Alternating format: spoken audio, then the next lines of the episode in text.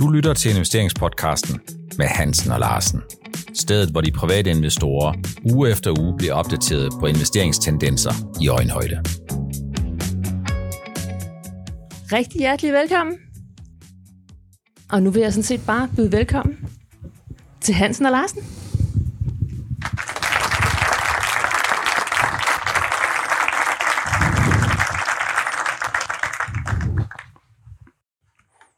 Tak fordi I er kommet, og tak fordi, at øh, I synes, det er umagen værd at bruge øh, lige underkanten af 30 minutter i afsnit 200 øh, på at blive opdateret på det, som foregår på de finansielle markeder, og det, som optager flest investorer.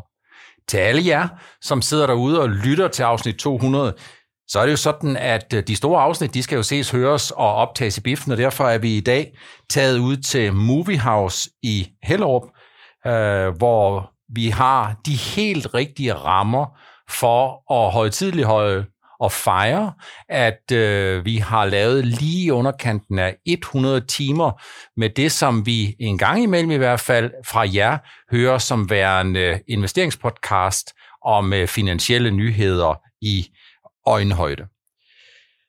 Velkommen også til dig, Helge. Øhm, det, jeg umiddelbart kommer til at tænke på, det er, at øh, det var godt, vi i afsnit 193 havde Hans, Hansen og Larsen, hvor vi ligesom øh, lagde sådan en beroligende hånd på investorerne. Tror du, det er det, der har haft den gode effekt, eller tror du måske snarere, det er de lavere renter, som investorerne synes godt om? At nu har jeg jo altid interesseret mig for yoga og sådan, du er godt øh, uh, slappe af, og meditation og sådan ting. Men at du var med på den, tror jeg virkelig har hjulpet rigtig godt for øh, investorernes ro i maven. Uanset hvad det var, der fik investorerne på andre og bedre tanker, uanset om det var lavere renter, om det var forventningerne til 2024, eller det var lidt meditation, øh, så må man bare sige, at det har haft den gode virkning. Lad os håbe, at det fortsætter ind i 2024, som kan blive både det ene og det andet. Dagens program er, at vi først skal kigge en lille smule på C25. Det er sådan, at øh, der er blevet skiftet lidt ind, og der er blevet skiftet lidt ud. Øh, det har der været skrevet lidt om. Øh, vi har foretaget nogle simuleringer hos Nordnet, og det svarede nogenlunde til det, som endte med at blive konsekvensen. Vi skal en lille smule ind på, at investorerne er historisk koncentreret i meget få aktier. Hvad det betyder for de 6 måneder eller 12 måneder, der følger øh, nu, og om vi kan forvente, at der kommer mere af de fantastiske syv, de fede tre, og så nogle få andre af de selskaber, som har givet nogle rigtig gode afkast i 2023. Vi kommer ind på, og jeg spørger Helge, øh, om øh, hvis du kun skulle fokusere på en enkelt ting, for 2024. Hvad er det så for en ting, Helge, du vil holde øje med, når det drejer sig om, hvorvidt investorerne er på vej til at ville reducere deres risiko eller øge deres risiko? Og øh, så kunne jeg da godt tænke mig bare lige at slutte lidt af med at så sige, hvorfor skal vi egentlig bekymre os så meget om, hvad der sker inden for de næste 3-6 måneder? For jeg tror faktisk, hvis vi kigger fremad, så tror jeg, at de to næste år samlet set det bliver fremragende år at være investor i aktieobligationer. Det som traditionelt er det, der hedder 60-40 investorer. Og så kan I jo om to år vende tilbage og holde mig op på det. Men vi starter, Helge, med øh, C25 ind og udskiftningen. Silan Pharma og NKT kommer ind. FL Smith Net Company øh, bliver rykket ned. Jeg tror, jeg ved, at øh, en gang imellem, når jeg får lejlighed til at tale med nogle virksomheder, så det der med nedrykning, det er ikke noget, der klinger så godt. Det er oprykning, det er derimod noget, som er meget mere velset. Men det var vel ikke nogen særlig stor overraskelse. Ja, det var det slet ikke. Altså, det var jo oplagt øh, faktisk for mig, når jeg sad og fulgte Pharma en aktie, som jeg har kommenteret på ret mange gange igennem årene inde i blandt andet Millionærklubben, men om så vi to også har snakket om med hele det her fedme Øh, øh, halløj, der har været, altså den der drift, der har været mod de her aktier, så er jeg godt klar over, at der kunne ske noget spændende for Zealand Pharma, selvom det er et biotech-selskab uden de store indtægter på bundlinjen, så kan sådan et selskab godt havne i C25.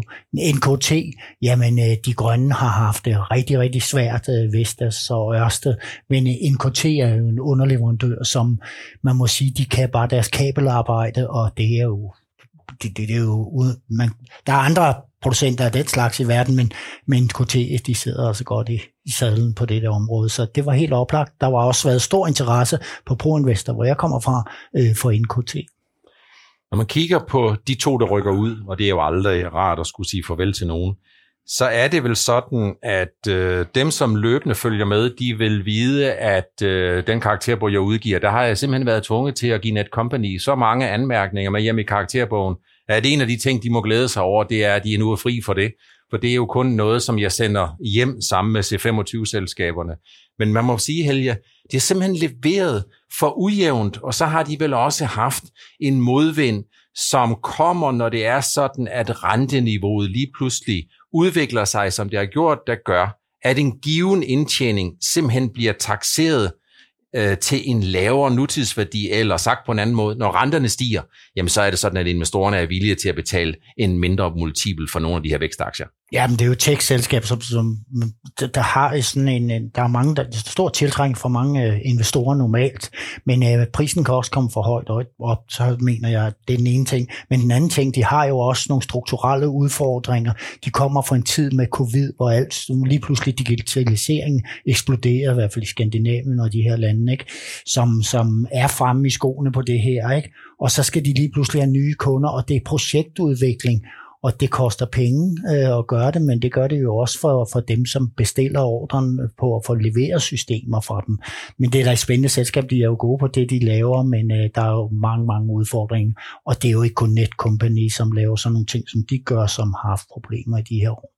Men digitaliseringen er jo ikke sat i stå, Helge, og digitaliseringen er jo ikke sat til at gå baglæns. Altså jeg går derud fra, det er at hele Europa skal digitaliseres i en hastighed, som forhåbentlig om 5-10 år skal komme til at ligne den, som vi allerede har været igennem i Danmark. Så det er vel ikke kun øh, post-covid, men det er vel også, øh, når det er sådan, at selskaberne leverer lidt for ujævnt, altså når man svigter eller ikke gør det tilstrækkeligt godt i det traditionelle IA-arbejde, så reagerer investorerne. Jamen det er du ret i. Altså det der med, med at gå ud og melde knivskarpt ud hele tiden, det er der en del, der har for, for, øh, haft, haft problemer med. Øh, vi kunne se, at Novo havde det i 2016, og vi kan se, hvad der skete med Ørsted og Vestas.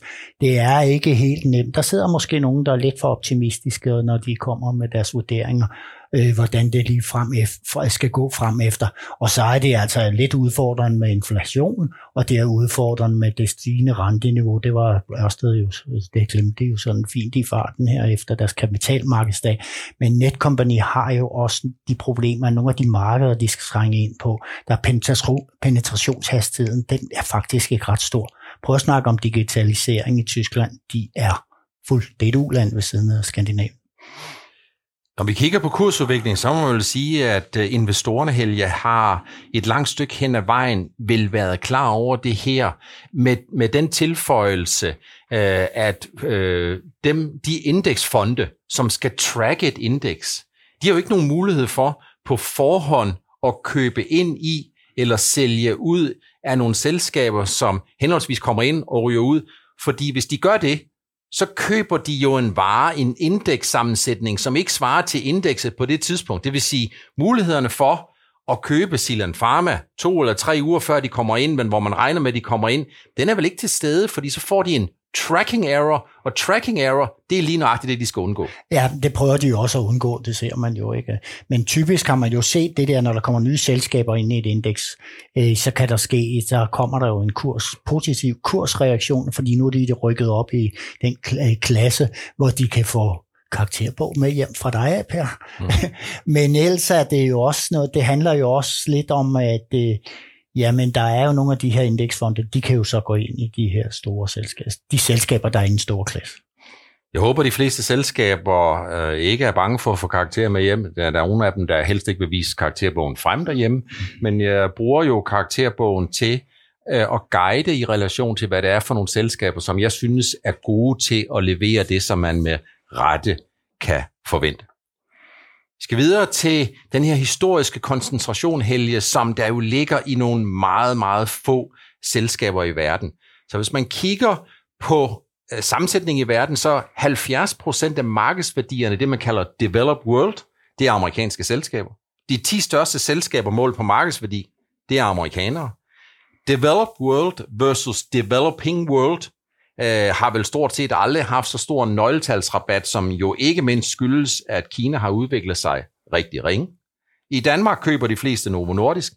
Det er jo ikke usædvanligt, at vi har en koncentration, men den koncentration, vi har i nogle meget få selskaber, det som vi i investeringspodcast med Hans og Lars har kaldt de fantastiske syv amerikanere og de tre fede, Eli Lilly, øh, Novo Nordisk og så det fede vedhæng, som nu er kommet med i C25, Silan Pharma, har vel ikke været så stor som den er aktuelt. Har den det? Det har den ikke, og det, jeg blev spurgt i Millionærklubben i, i forrige uge, der blev jeg spurgt om, øh, øh, hvad der havde overrasket mig mest og kom bag på mig allermest øh, her i 23. Og det er faktisk den her koncentration. Jeg synes, den er meget, meget voldsom, og den er meget stor. Der er et godt momentum i nogle ganske få aktier på, på verdensplan, og øh, det kan jeg ikke mindes, Per, jeg nogensinde har set for. Jeg kan godt forstå, at der er en koncentration, og man kan også se, vi snakkede lidt om Warren Buffett før udsendelsen her, jamen øh, han er jo stor i Apple, og, og, og der er jo mange, der følger ham, så selvfølgelig er der en koncentration i de her selskaber, og selvfølgelig, Novo er der ingen, der rigtig har givet debatteret i rigtig mange år, nu sker der lidt mere på den front, men der har jo også været en koncentration om Novo og de der store life science, har haft, men det har jo været Novo, og så er Zealand Pharma kommet med. Mange, mange af de andre life science selskaber har ikke haft så stor tiltrækning, i hvert fald i Danmark. Så jeg må sige, det er helt usædvanligt for mig. Det, det kan jeg tage med videre i min videre investorrejse. Det er det her med, at lige pludselig ser vi noget, vi ikke har set før. Men hvad er det et udtryk for? Det er jo et af de der spørgsmål, som jeg meget ofte får. Hvad er det et udtryk for, når investorerne helge kun køber ind i nogle ganske få aktier? Er det så et udtryk for, at vi egentlig har på den måde en form for passiv investering, som i gamle dage, der var det nogle indeks, men i dag, der køber man bare de fantastiske syv og de fede tre, øh, eller er det et udtryk for, at investorerne er rigtig, rigtig nervøse for at være med på aktiemarkedet og have den forkerte risikoeksponering? Jamen det er da helt klart, altså det man tænker på, jamen vi gør bare, jeg gør ligesom de andre. Ikke? Og så, så, så følger man med i strømmen der. Øh, det der med at sidde og kigge og se på de her nedfaldsfrugter, der er kommet her efter covid-tiden, det, det er altså ikke en folkesport, skulle jeg lige hilse. Det har det altid været før, når vi har haft kriser. Så går man ind, og så kigger man sådan lidt, okay, er der noget, man kan samle op og investere i? Og så, altså det, risikovilligheden, den er ikke særlig stor, og så gør man det sikre. Og så kommer det her med kunstig intelligens, lige flyvende ind for højre, og det har jo været, det har jo taget mod, øh, har investorerne taget mod med en kysshånd, og så er de styrtet ind i de selskaber, som er ligesom eksponeret mod det her. Men det er jo fristende, Helge, bare at sige, jamen det der med at følge med øh, i alt det, der foregår, sluk for investeringspodcasten med Hansen og Larsen, og så egentlig bare købe det, som alle mulige andre køber. Det er jo fristende egentlig bare at gøre det, er det ikke det? Jo, det er i, i allerhøjeste grad, det er det jo, altså, men, men det rummer også en fare, altså som jeg ser fremadrettet, det er, at øh, Øh, hvis alt for meget bliver presset ind nogle få steder, jamen så får man jo de her bobbeltendenser. Og så nogle gange, når, hvis makroen bliver ordentlig lige pludselig, så kan man jo se, så kommer der et tilbagetrækning af de investeringer, der er i de her store selskaber. Så man skal jo også lige holde øje med, om det rent nolletalsmæssigt kører helt af, af sporet øh, med de her med den her koncentration. Og der diskuterer man for eksempel meget i investorkreds, Novo er den kom for højt op, hvis det er danske aktier, ikke? og der bliver man kørt for det, og så får man en masse debat omkring det der. Men altså, jeg vil sige, der kommer forhåbentlig et tidspunkt, hvor investeringen spreder sig mere ud, end vi ser for øjeblikket. Hvordan ser det ud med din frimærkesamling, Helge? Altså det er ikke fordi, jeg spørger, om jeg skal hjem og se din frimærkesamling, men det er mere fordi samlingen af frimærker, det er jo små investeringer i nogle mindre selskaber. Der bliver jeg tro, at øh, din frimærkesamling, den blev lidt mindre værd i 2022 og 2023, eller hvordan forholder det sig? Altså nu er frimærkesamlingen betyder ikke rigtig noget sådan i, i familiens økonomi, men øh, jeg har haft rigtig mange frimærker, jeg har holdt øje med. Men jeg har ligesom øh, skippet det der, for jeg bruger for meget tid på det, for de rykker sig overhovedet ikke. Mange af de der frimærker, projektudviklende selskaber, biotech-selskaber og sådan noget, jamen der er ingen grund til at kigge, fordi der er ikke nogen, der har interesse for det overhovedet. Øh, så øh, jeg har skåret ned på mængden af dem, fordi de fylder lidt for meget på de lister, jeg skal løbe gennem om morgenen. Hvis nu man kigger på, at øh, 70% af developed world er amerikanere, jamen så er det vel også sådan, at øh, en af de der ting, som man med fordel kan holde lidt øje med, det er, at øh, hvis man på den måde som global investor jo overvejende, eller stort set udelukkende har en faktureringsvaluta, så er det jo dollaren, man skal holde lidt øje med. Og hvis den amerikanske centralbank Federal Reserve på et tidspunkt i løbet af 2024 finder ud af, at nu ser væksten ud, som om den er lidt under afkøling, jamen så kan man vel sagtens øh, forestille sig, at den globale investor, dermed også jer, og de danske investorer skal holde en lille smule øje med, om man lige pludselig kommer til at få en lidt større bevægelse i dollaren. Ja, og det er jo ikke bevægelsen i dollaren i sig selv, det er det der, hvor hurtigt det sker. At det er det, som, som kan rykke på aktiemarkederne for alvor, og det har vi haft nogle oplevelser sammen øh, i, igennem tiden, at man får en hurtig bevægelse i dollaren, det er ikke så godt. Øh, men det, det, jeg, tror, den har en, jeg tror, der er en vis styrke i dollaren, det må jeg sige. Der er ligesom der er en vis styrke i, i deres arbejdsmarked derovre, der er vis styrke i deres økonomi. Jeg synes, de klarer det på forbløffende godt derovre, så må ikke øh, dollaren holder sig nogenlunde stabil. Jeg tror ikke, der kommer det store dyk. Hvis det er sådan, at du har lyst til at gå ind og kigge på nogle af de teser, som jeg i hvert fald bringer på banen til 2024, så har jeg skrevet om det inde på Nordnet-bloggen, fuldstændig på samme måde, som jeg har lagt simuleringen af C25-selskaberne ud. Det var ikke nogen overraskelse for os. Jeg har en meget, meget dygtig og kompetent kolleger, som havde regnet det der fuldstændig hjem. Og skulle det være sådan, at Christian Hansen og Novozymes får godkendt fusionen inden så længe, så tror jeg faktisk, der bliver en ekstra plads til FL Schmidt. Det viser i hvert fald vores beregninger. Dem har vi også lagt ud uh, inde på Nordnet-bloggen. Og på Nordnet-bloggen er i det hele taget der, hvor jeg plejer at hylde det mundhæld, der hedder, findes det, så findes det formentlig her. Hvis du kun skulle vælge én ting, Helge, for 2024 at holde øje med, hvad vil det så være for en input-variabel eller en risikovariabel, du vil holde øje med for at se, om investorerne er på vej til at reducere eller forøge deres risiko? Per, nu er jeg så heldig, at du holder øje med renterne, inflationen, øh, olieprisen og gasprisen og alle de der store makrotal, øh, øh, Men øh, jeg er jo gammel købmand, så jeg holder jo øje med, om øh, der lige pludselig bliver en interesse for nogle af de legemål, gamle dage, jeg har haft over 30 sportsforretninger, så jeg kappet rundt i, øh, kappet med en masse konkurrenter om at finde de bedste beliggenhederne, i hvert fald i Storkøbenhavn og Roskilde og så videre, øh, øh, gennem årene, og, og det gør jeg også med aktier. Altså jeg, jeg vil i 24, ligesom i 23, på en hold øje med, at hvornår begynder man at flytte penge fra de der positioner, som vi har snakket om? Hvornår begynder der at flytte penge ud andre steder? Og det kan man se lige pludselig, så begynder det at pippe lidt hister her. Det kan være en sektorrotation, men det kan også være en rotation hen mod nogle bestemte aktier. Det holder jeg rigtig meget øje på. Altså jeg kigger på varerne, de rigtig mm. reelle varer, ja. og du kigger på den overliggende økonomi, og det synes jeg er godt match, Per. Mm. Så det, du kigger på, sådan rent konkret, det er, om investorerne holder fast i de fantastiske syv og de tre fede, øh, og kigger på, om man får en bevægelse, og kigger man i det globale, så kigger man amer- amerikanerne, og kigger man amerikanerne, så er det sådan noget Russell 2000, Russell 3000, noget i den stil, for at se, om der er en lyst til at øge sin risiko. For er der en lyst til at øge sin risiko, så er det sådan, at alt det, der kommer i USA, det kommer som regel til os, om ikke andet så med en vis forsinkelse. Så hold øje med nogle af de steder, nogle af de udbumpede steder, hvor risikopræmien øh, har fået lov til øh, at stikke lidt af. Og vi ved jo, at investorerne, det er enten 0 eller 1, enten aldrig andet end aktier, eller også aldrig mere aktier.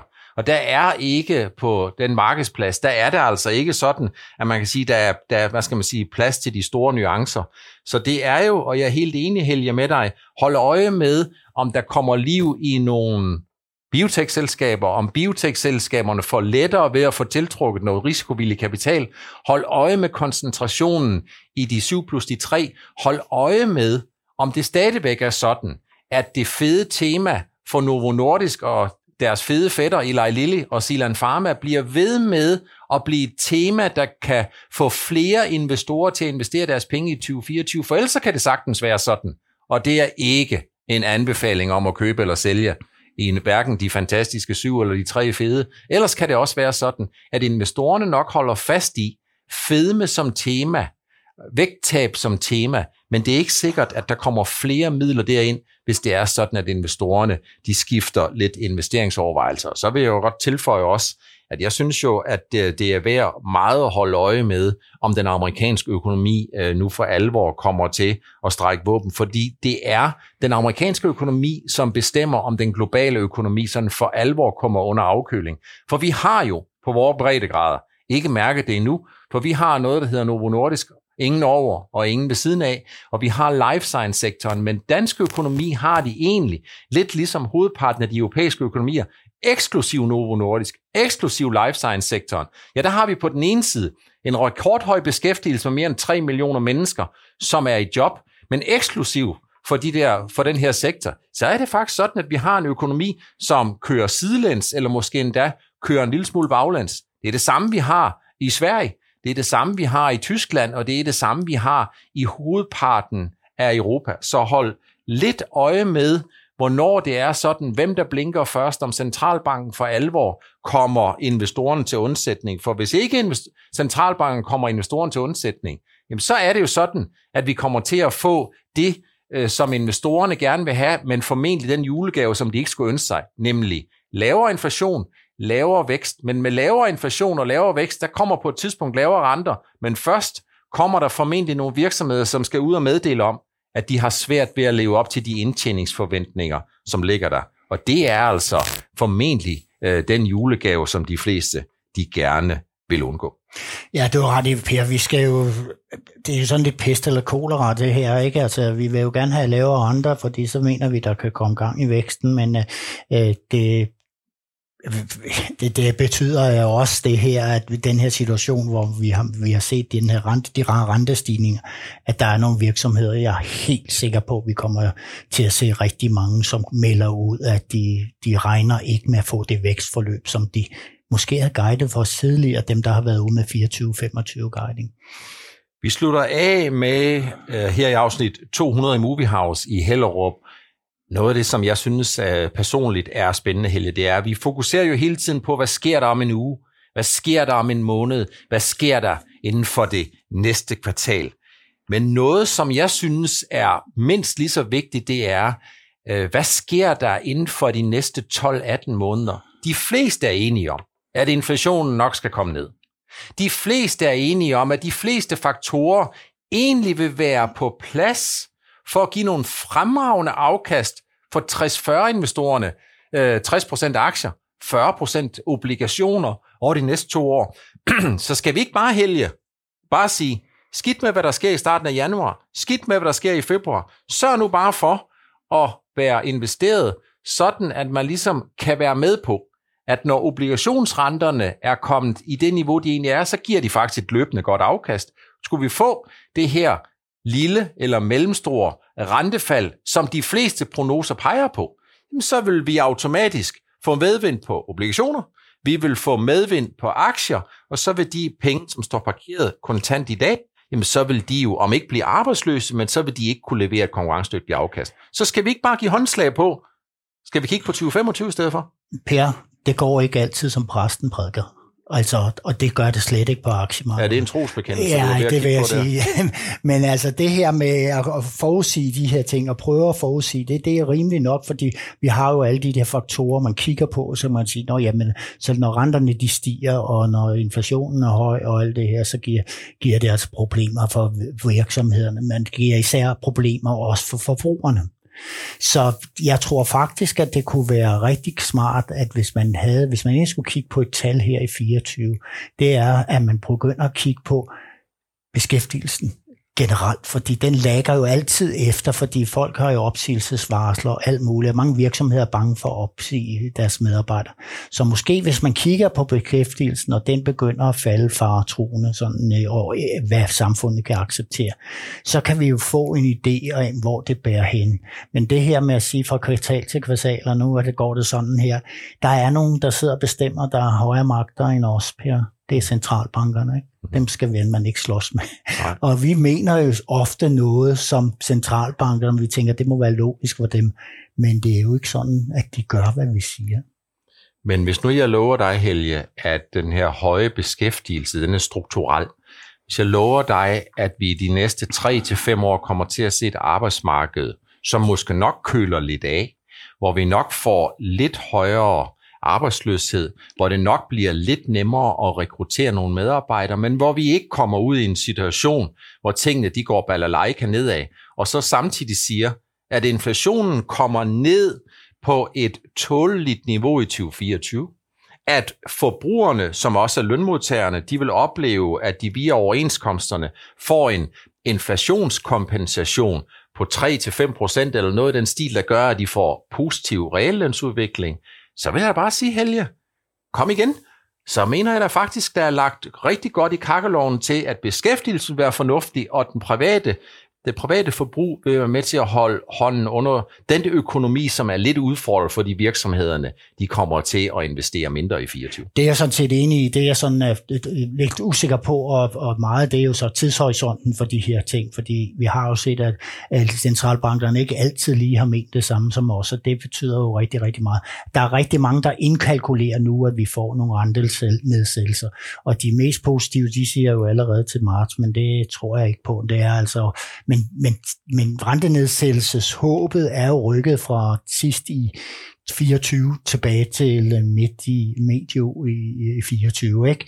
Så ja, no, lidt betydning har det der, Per. Og det har også en stor betydning, om vi får gang i uh, den grønne industri, at den kommer op i opdrejninger. Uh, så begynder det at, at knive om at finde medarbejdere nok, ikke? Så, og digitalisering og hvad der ellers er. Altså, vi har et, en, et arbejdsmarked, som, som skriger på at få uddannet arbejdskraft og sådan noget. Ikke? Så det, ja, det, du har ret, øh, men jeg tror, at det tager længere tid.